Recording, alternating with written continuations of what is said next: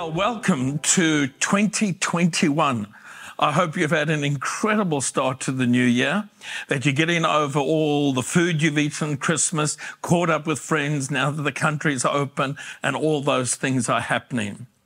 As we go into this new year, our theme for the year is restore, and that God's going to restore double. But I want to finish the series that we started at the end of the year on hope because I want you to bring hope into the new year. Not just any kind of hopeful, wishful thinking, but something that comes from the God of all hope. Paul says in Romans 15 and verse 13, May the God of all hope fill you with all joy and peace as you trust in him so that you may overflow with hope by the power of the Holy Spirit. I want you to notice how much of this hope comes from the heart of God, the presence of God, and the power of the Holy Spirit. It's not you stirring something up. It's you being awakened to the hope that there is in Jesus Christ. The problem is sometimes we don't see it, and that's because of a heart condition. Jesus quotes from the prophet Isaiah speaking to people when he was on planet Earth. And he makes this remarkable comment. He says, They don't really see. They hear, but they don't really listen or understand. This fulfills the prophecy of Isaiah that says, When you hear what I say, you won't understand, and when you see, see what I do, you will not comprehend for the hearts of these people are hardened.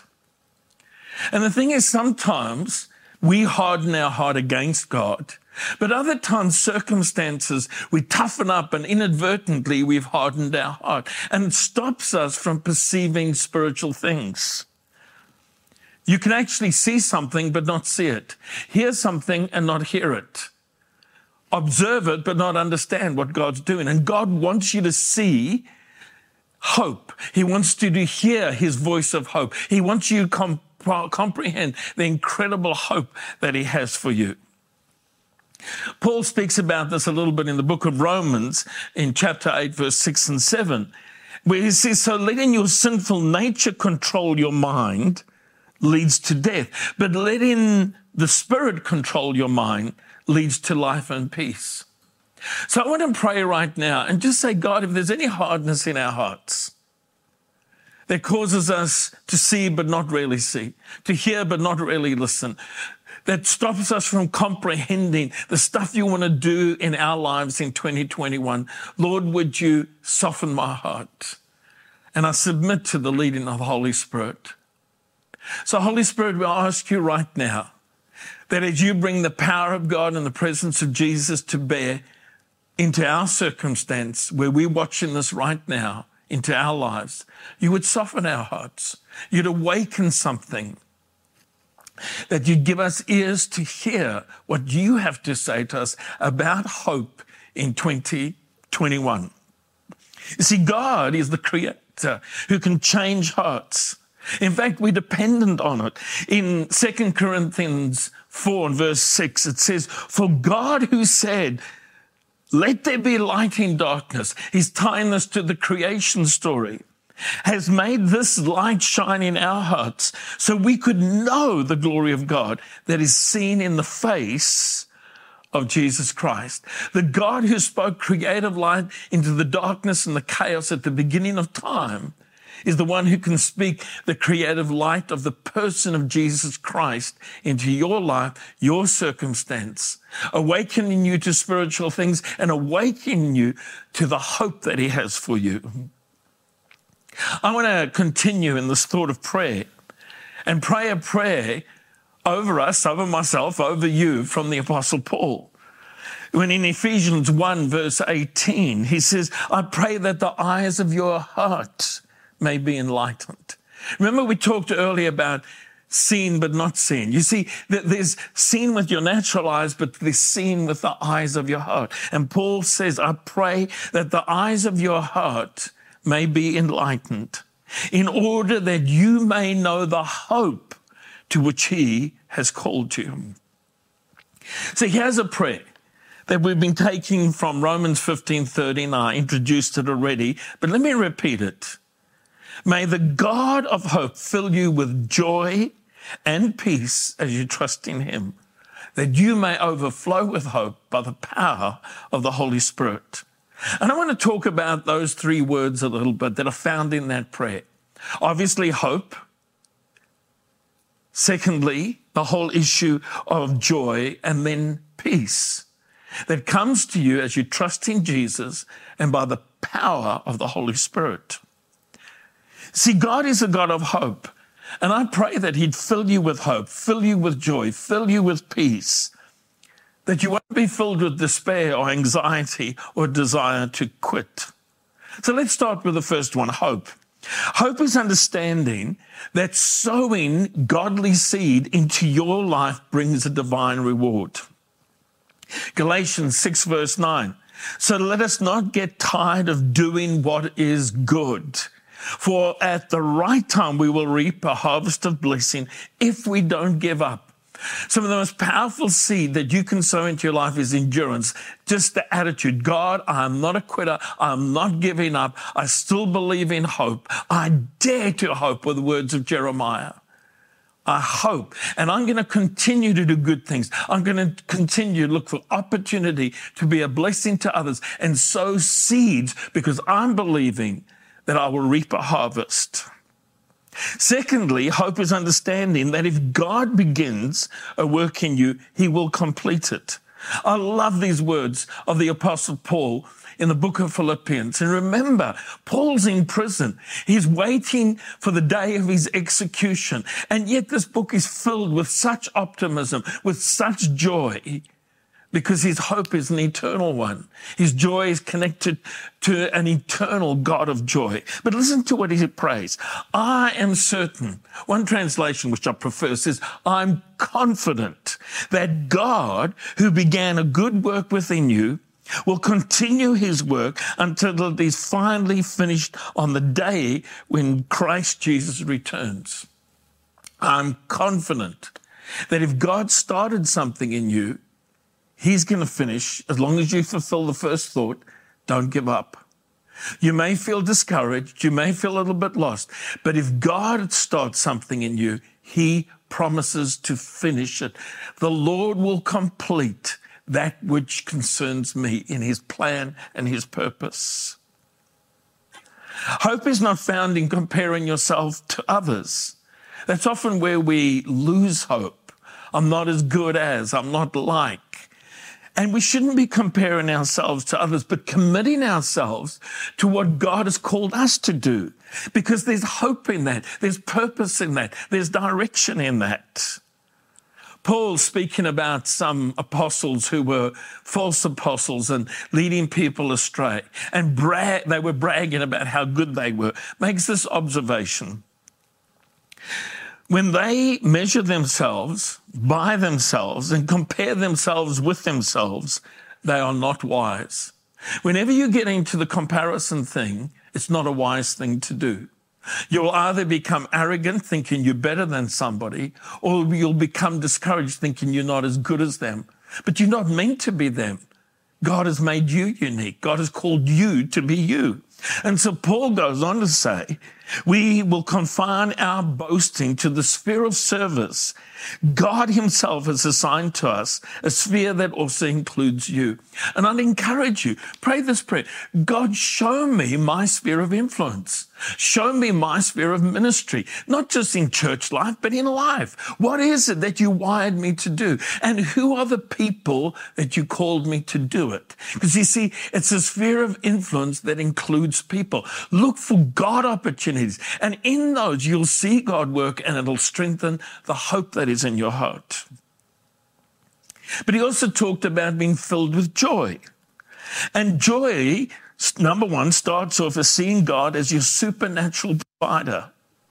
And there's an incredible promise in the book of Malachi, chapter 3 and verse 10. And some of you are familiar with this, but again, listen to the promise in this. He says, Bring all your tithes, that's a tenth of your income, into the storehouse, so that there will be enough food in my temple, in my house. But here's the promise If you do, says the Lord of heaven's armies, I will open the windows of heaven for you. I will pour out a blessing so great you won't have enough room to take it in. Try it. Put me to the test, God says. We're told in other places of Scripture, don't test the Lord. Don't push your luck, in other words. But here he says, don't test me. And I love the abundance of God. He says, You bring the tenth, and I'm going to fling open the windows of heaven, and I'm going to pour out blessing on your life. There's joy in that. There's joy in giving, and there's joy in the receiving. Joy comes from understanding the reality of who you were before you found Jesus and who you are in Christ. And we could go on with this for a long time, but I'm not. I'm going to be concise here who you were. I love these words in 1 Corinthians 6:11, where Paul lists a whole lot of sins and brokenness that is part of the human condition. And then he draws this conclusion. And such were some of you. But, but, I want you to hear this. There are people right now that need to hear this. Yeah, you did those things. Yeah, last year was terrible. Yeah, you did some uh, inappropriate things. Yeah, you did some sinful things. But that's who you were. It's not who you are. And such was some of you. But you are washed, you are sanctified, and you are justified in the name of the Lord Jesus Christ and by the Spirit of our God. I love the fact then no matter what we've done, there's power in the blood of Jesus to wash you clean from all your sins. To wash you clean from all your sins. What can wash away my sins? Nothing but the blood of Jesus. That the power of that salvation then sanctifies us, sets us apart for God's plan, God's purpose. There is no greater joy than discovering why you were put on the planet by God, why He created you. And you are justified. You are put into a perfect relationship. Before you get anything right, do anything right, God says, I accept you unconditionally on the authority of all that Jesus did. Oh, I love that. But this is who you were, but notice you've been transformed. And in Romans 8 and verse 37, knowing all these things, and Paul has just listed a whole lot of things. When he lists them, maybe he was looking kind of into 2020 and go, oh, the things. In fact, he was actually looking at even worse things, in severe persecution and famine and all sorts of stuff. And he says, knowing all these things, we are more than conquerors through him who loved us. I want you to catch this. You are more than a conqueror. You are victorious. Not because you're strong and stronger than everybody else. You are strong because God's on your side. He loves you, He's for you, and He's not against you. Joy also comes from the fact that God knew every single foolish or stupid thing you or I would do and still loves us and still says, I've got a plan and a purpose for your life. One of my favorite characters in the Bible is Simon Peter because he kind of blunders into things. But what God loves about him is his heart, his passion, his spontaneity to do his best. And to, when Jesus is facing the cross, the crucifixion, he says, Simon, Simon, Satan has asked to sift each of you He's not just talking about Simon here, he's talking to the, all the disciples like wheat. But I've pleaded in prayer for you, Simon, that your faith would not fail. So when you've repented and turned to me again, strengthen your brother, strengthen other people. I want you to catch this. You see, Jesus knew that Simon, despite all his bravado, Lord, I'll never deny you, the rest of them, but I'm not was going to deny him three times. That Simon would be broken by that experience. But Jesus says, Simon, I want you to remember these words. I knew you were going to do that, but I still want you to be a part of what I'm doing. And I'm going to pray for you. I'm going to pray that your faith doesn't fail. And when you come back, yeah, you're going to have to sort a few things out in your heart, get stuff right with me again. But when you come back, be a blessing to others. And what joy is there in that? Knowing that even when you fail, even when you do something stupid, that if you repent and turn back to Jesus, He says, Come on, let's go. You've got something to share. You've got something to invest in others. You've discovered hope in the situation. You've discovered joy. You've discovered restoration. We can move on. So we've talked about hope. We've talked about joy because he wants you to be full of those things. But he also says, I want you to be full of peace. And peace comes from knowing that it's not tied to your circumstances, but to a promise from Jesus. If we can only find peace when our circumstances are peaceful, we won't have much peace in this life. There's always something that's disrupting, unsettling, uncertain. But the peace that we are offered is a peace that is peaceful even in the midst of the storm. Jesus demonstrated that by, by being able to sleep while the disciples, some of them experienced fishermen's panicked in the storm. And so he says to them, and I love these words in John 14, 27. I'm leaving you with a gift, peace of mind and heart. And the peace I give is a gift the world cannot give. So don't be troubled or afraid. He says, don't buy into the world's kind of peace that is the absence of conflict, the absence of difficulty, the absence of a storm.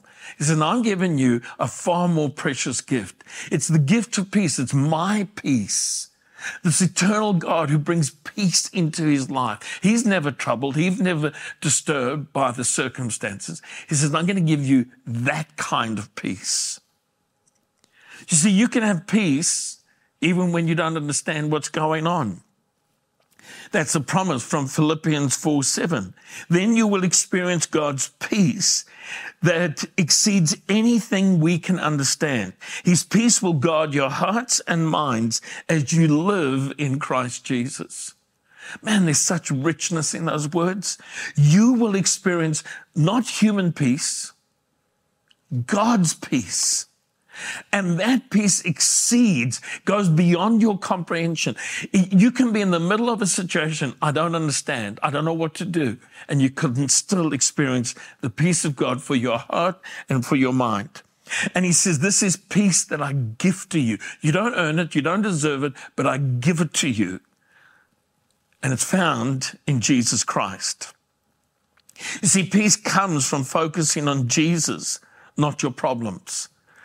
Isaiah 26, verse 3. I can remember learning this as a very young Christian. That was a long time ago, and it's kept me in good stead. You will keep in perfect peace all who trust in you and those whose thoughts are fixed on you. You will keep in perfect peace, perfect peace, those who trust in you and whose thoughts are fixed on you.